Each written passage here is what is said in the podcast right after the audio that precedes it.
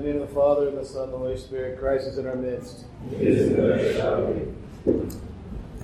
Today in the Gospel of Matthew, excuse me, I was mistaken, the Gospel of Matthew, we hear of the Canaanite woman who has a particular problem.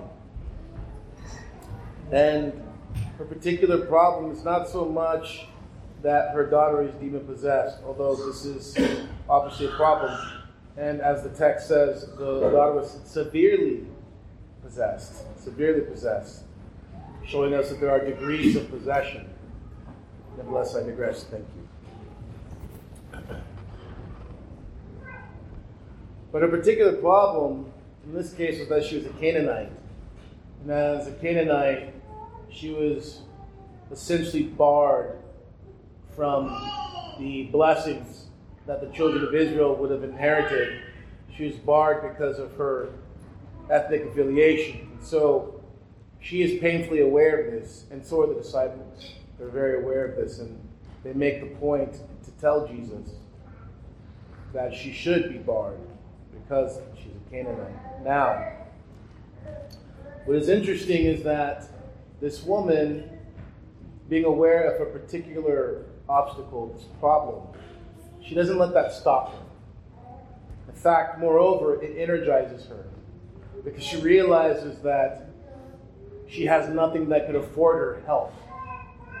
And so, the first thing here is that her desperation affords her a measure of clarity of vision.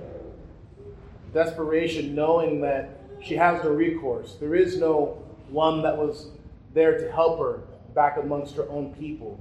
There's no one there to help her, obviously, back amongst her own household.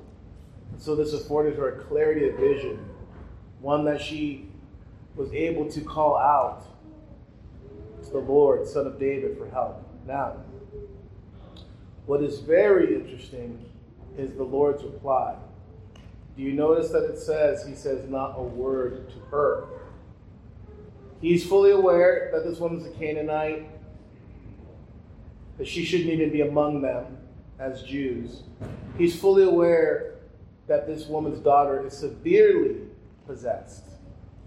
Severely possessed. And yet, the Lord says not a word.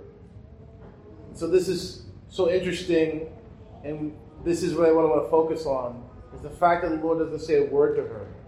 And many of us may quickly gloss over that fact, or we may even sit there and begin to judge the Lord and say, How can He be so cruel?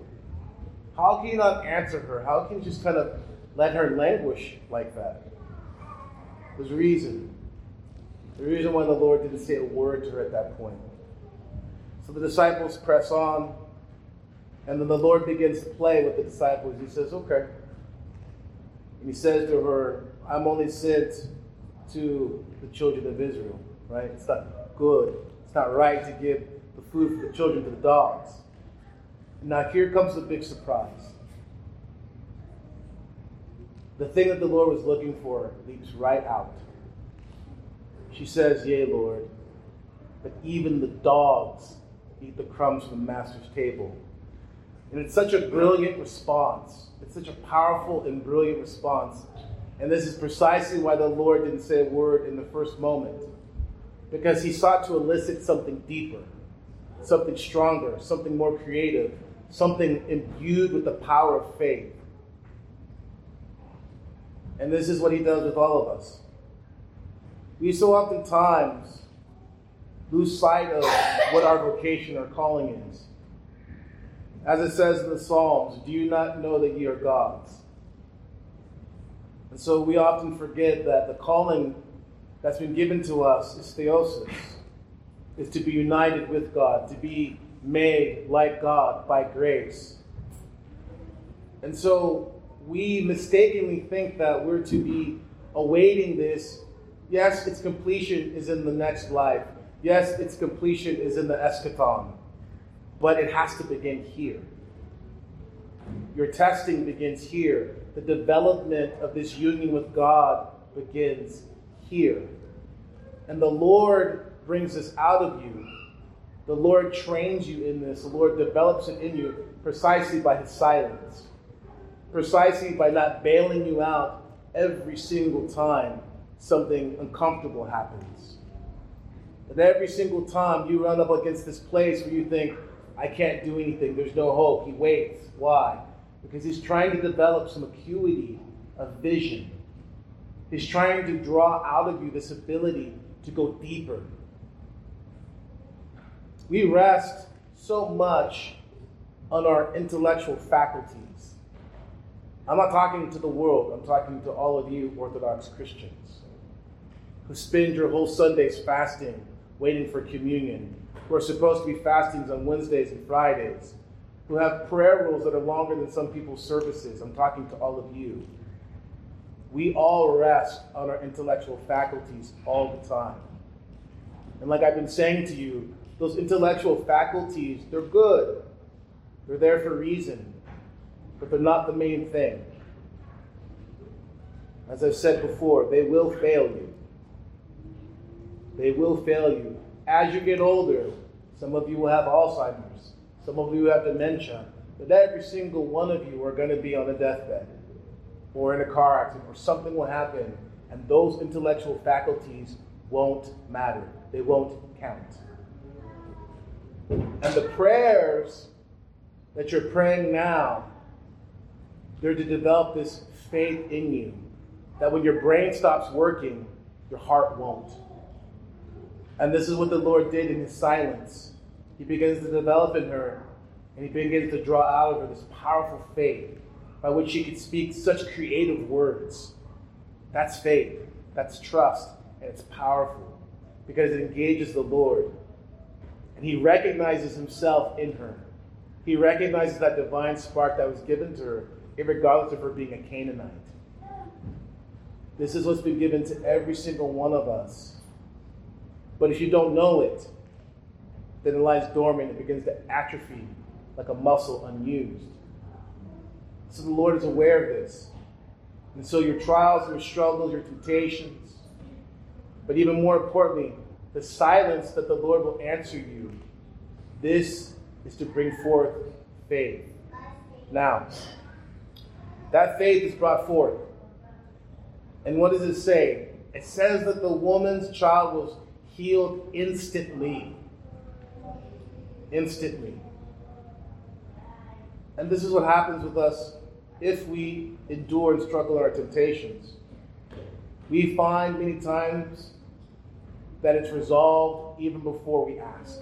Why? Because the Lord is aware of it. The Lord is precisely, keenly, and sometimes painfully aware of what we're going through. But our intellectual faculty doubts. And our intellectual faculty says, no, no, no, I must find a way. No, no, no, God doesn't see. Yes, yes, yes, God does see. And yes, yes, yes, you can try to find a way. But this is where many of us fall into these pits. We feel this wrestling with the Lord. I don't understand, God. I'm doing everything I know to do. I'm doing akathists, and I'm doing prostrations. I'm doing this, I'm doing that. Why aren't you answering me? He's not answering you because you're doing it like a robot. okay? And what he's trying to pull out of you is something that a robot, no AI, can ever have, which is heart. Heart is where we find him. And the heart is also where we find ourselves.